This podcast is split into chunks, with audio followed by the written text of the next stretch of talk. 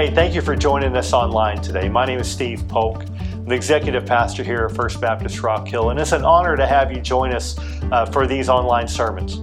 Uh, Pastor Steve Hogg is going to bring a really powerful message to you today. Go ahead and grab your Bible, a notepad, and a pen, and get ready to take some notes, write down some questions so that you can have some conversations maybe within your family later today. Are you ready? No? All the shopping done? All the baking done? No? Party still to plan and attend? I want you to think about when you were a kid and Christmas, some of your favorite traditions, favorite memories. Um, when I was a little kid, we did what a lot of kids used to do, especially is write a letter to Santa Claus. And y'all write a letter to Santa? But ours were mailed to a local radio station. And our tradition was every afternoon after school, we'd rush home, gather in the kitchen, turn the radio on, and just listen day after day until we could hear Jenny Crossway read our letter live to Santa. And that was a big deal when she told Santa what I wanted. And like a lot of other kids, I wanted to catch Santa. I wanted to see him in my house on Christmas Eve. And you remember going to bed and you'd listen?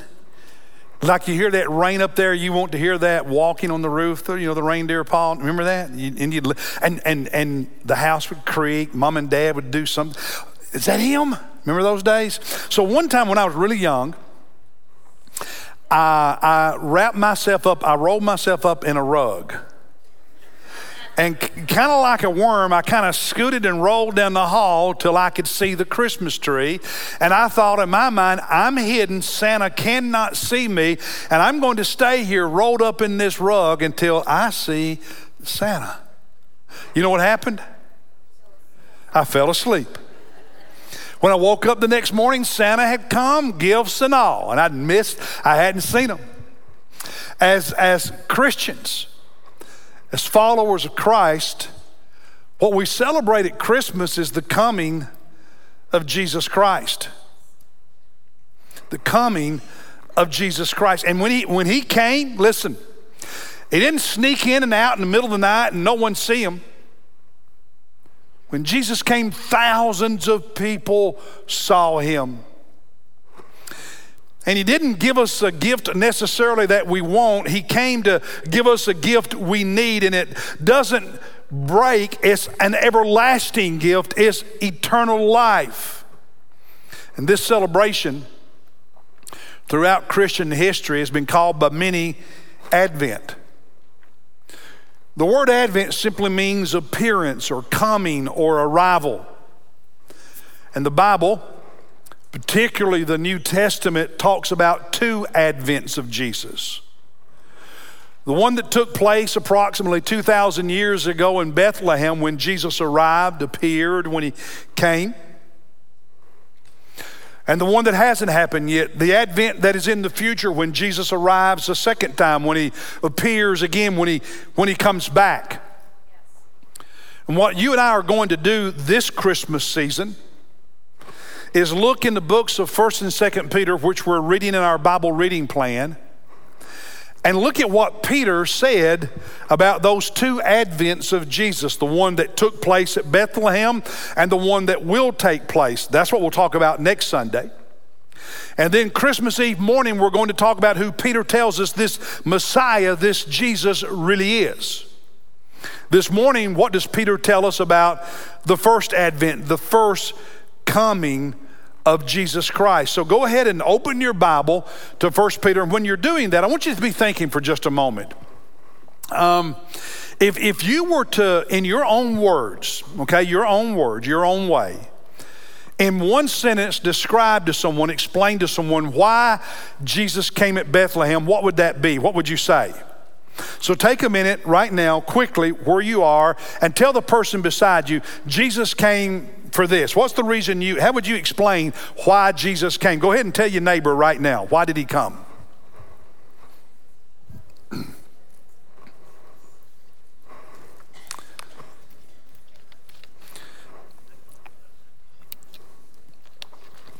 Well, we're going to look at what Peter said about that. Why Jesus came at Bethlehem the first Christmas. And you'll remember that Peter was one of Jesus' 12 disciples, but he was also part of the inner circle. Peter, James, and John, those three disciples spent more time with Jesus than the other nine, saw more things than the other nine. And Peter is part of that inner circle. And in his letters, 1 Peter and 2 Peter, he tells us a lot about Jesus. And I want you to see, we're going, we're to look at a few verses. One thing he said about why Jesus came. Look at verse 20 of chapter 1. Let me see your copy of God's word. Hold it up. Come on. Amen. Thank you so much. This is December. It's Christmas, so bring your Bible next Sunday if you didn't today. Verse 20 For he, Jesus, for he was foreknown. Your Bible may translate that word differently. Jesus was foreknown before the foundation of the world, but has appeared in these last times for the sake of you. The, the coming of Jesus Christ was not something that God decided somewhere along the way in response to something some of us did. Jesus coming at Christmas was part of God's forever plan. From the very foundation of the world, when God was creating the, new, the universe, He knew what you would do and what I would do. He knew what you would need and what I would need. And so, from the very beginning, knowing all of that, his plan, his forever plan, was he was going to send uh, Jesus, God's eternal plan. It's not an afterthought. That's been his forever plan. But I want you to notice at the end of verse 20 that he said he's going to send Jesus, he's going to appear for the sake of you for your sake. Literally in the Greek, it is because of you. Because of you. Now, let that sink in for just a moment. That Jesus came at Bethlehem because of you. Last weekend, Monisa and I were both in Kentucky, different places, but both there. I drove to the mountains in southeast Kentucky to visit mom, who's 86, in the nursing home with dementia, to see my brother and sister and others. Meanwhile, Monisa flew to Louisville, about four hours from where I was, to see her niece and brother and other family members. And, and, and we both went. Why? Made that trip because it's family and you love family and you want to see family. Any of you ever made a trip to see somebody you love? Hmm, raise your hand, give me a witness. You ever taken a trip because you wanted to see people you care about, people you love? Jesus came because of you. Now think about John 3:16 in light of that. God so loved the world that he gave his only begotten son. He came because of you, because he loves you, and because you needed him to come, whether you knew it or not. He came because of you and because he loves you. Wow, what a thought. Just like I drove to see my mom. Jesus came because of you. Look at two more verses in chapter 1, verses 10 and 11. Don't have time to read that, but what he's telling us there is that the Old Testament prophets, going back to, to Moses, Isaiah, and Jeremiah, and Micah, and all the prophets in the Old Testament, knew God was going to send the Messiah hundreds of years before Jesus, and knew that the Messiah would suffer. Just think about this 1,500 years before Jesus Jacob, one of the three patriarchs of the Jewish people, Abraham, Isaac, and Jacob. When he was an old man, shortly before his death, was talking to his son Judah. It's in Genesis. And he told Judah that the Messiah who would rule the nations would be one of his descendants, would come through the tribe of Judah. The psalmist in the Old Testament said the Messiah would be called the Son of God and that his body would not see decay, eh, pointing to the resurrection of Jesus. 700 years before Jesus, the prophet Isaiah said the Messiah would be born of a virgin. and that he would be called Emmanuel, like the angel said that first night.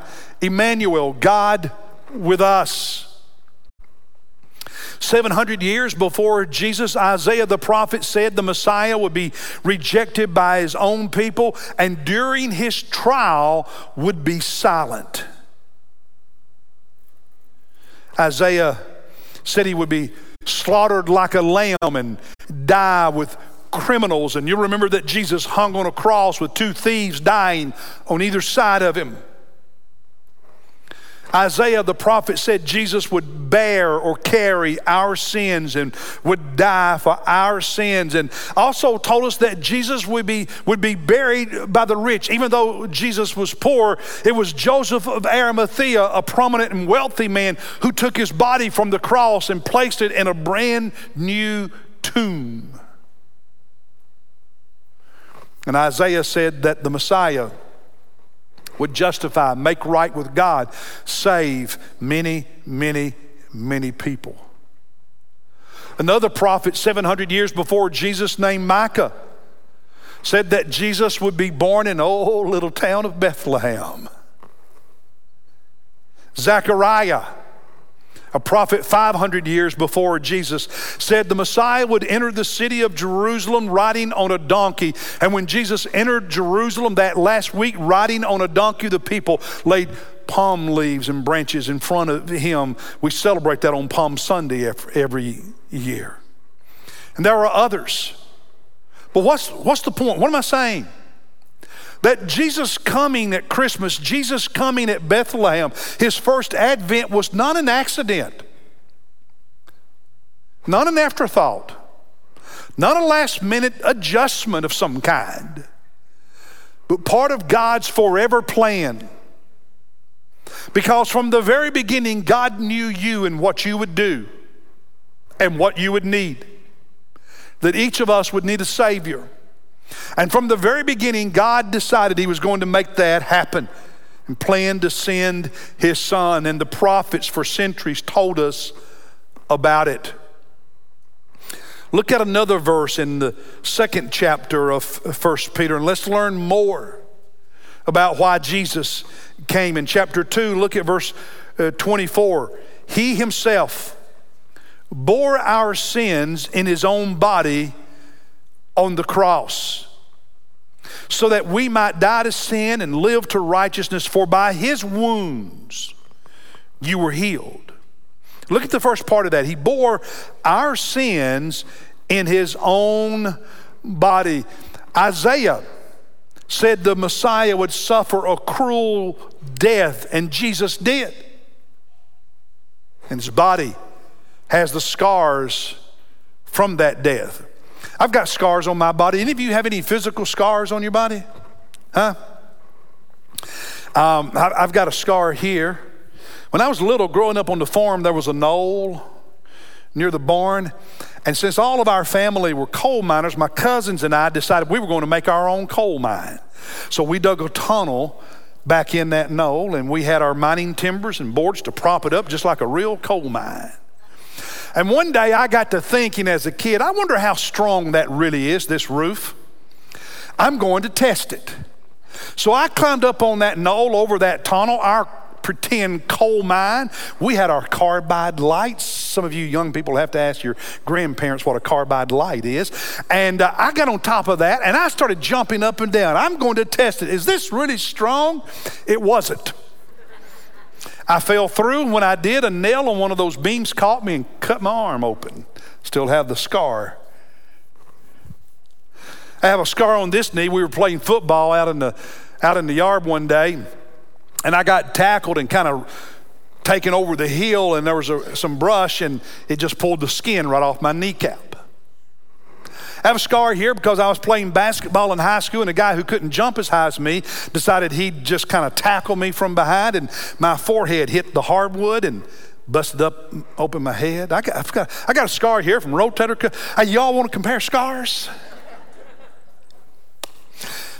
The most prominent one is here because a long, long time ago, when our kids were little, when Monisa and I had our very first van, before they had electric sliding doors and all that, you had to do it manually the old fashioned way.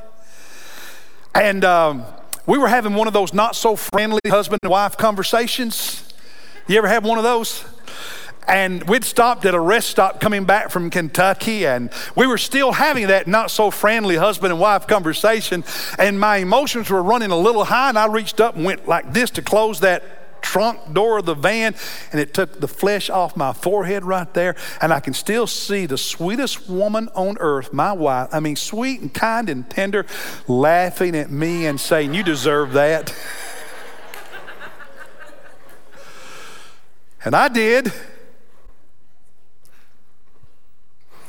But every scar on the body of Jesus is from the cross, from the suffering leading up to his crucifixion. And he went to that cross at Calvary to bear your sin, carry your sin. He came because of you. He died because of you.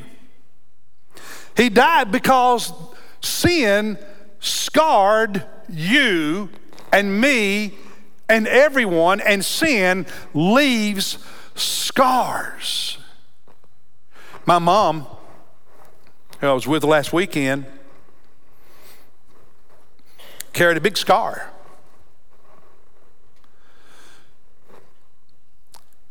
She had a twin sister. And they were born out of wedlock, and back in those days, you know, the late 30s, that was. And her parents never married. When she was just a little less than one year old, her mother brought her and her sister to the house of their father's parents, and they were raised by their grandparents. She called them mommy and poppy. She would be 20 years old before she saw her mother. And that left a real big scar. Sin scars, doesn't it? Some of you are carrying some scars. And I can remember so many times that scar rearing its ugly head in mom. But if you look at the verse we just read at the end of it, it says, By his wounds, through his wounds, we are healed. Isaiah said, By his stripes, the beating of the whip, the suffering of Christ, we are healed. And someday when I preach mom's funeral, the main point I'm going to make is that mom was a prime example that Jesus radically changes people. Mom was saved when I was in high school, and I remember the mom before and the mom after. Two different people.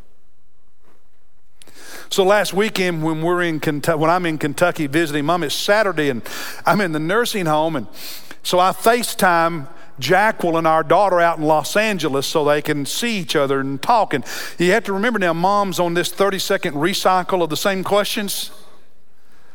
And then she has those moments, you know. She and so there, there, we're talking for several minutes there on Facetime with our daughter and mom. And and during that conversation, I asked mom, "Hey, mom, what is one of your favorite hymns?" And she says, "Amazing Grace." She, she's sitting in a recliner and she says, "Amazing Grace." I said, Mom, you remember any of the words to Amazing Grace? And she said, I sure do. I said, Do you now? She said, I sure do. I said, Mom, can you sing it? Now you got to remember, Mom sings like me, bad.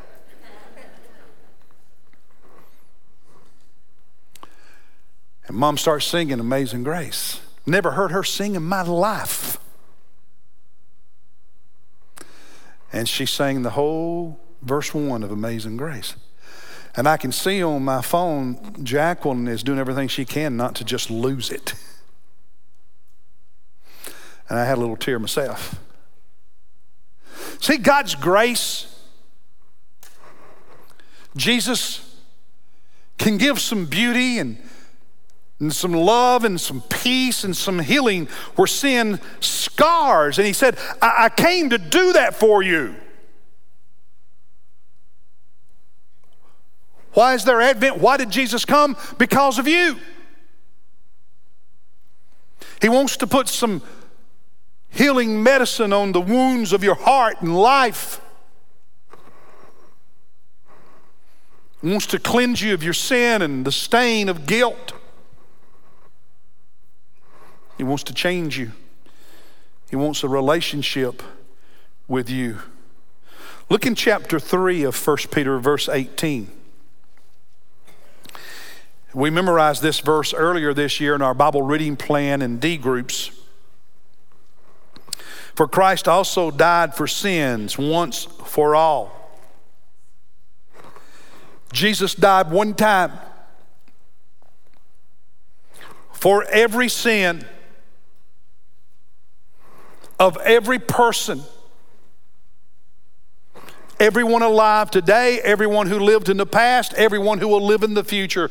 One time for every sin of every human being. He didn't die for some. He didn't die for some sins.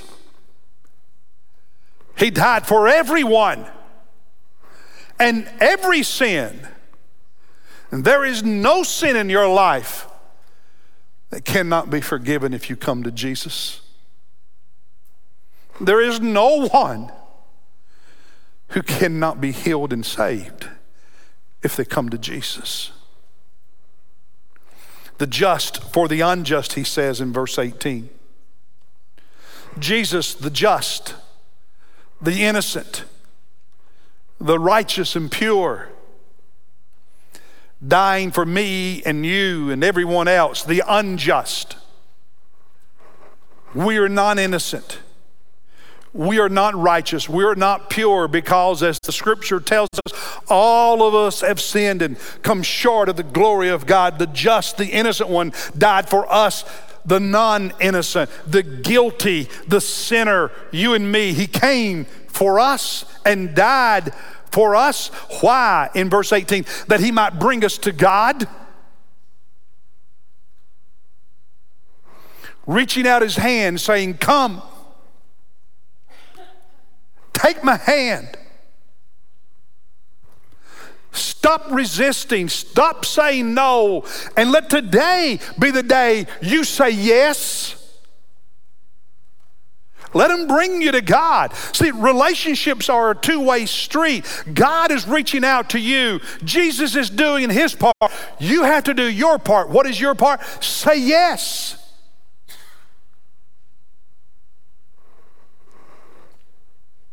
Say yes.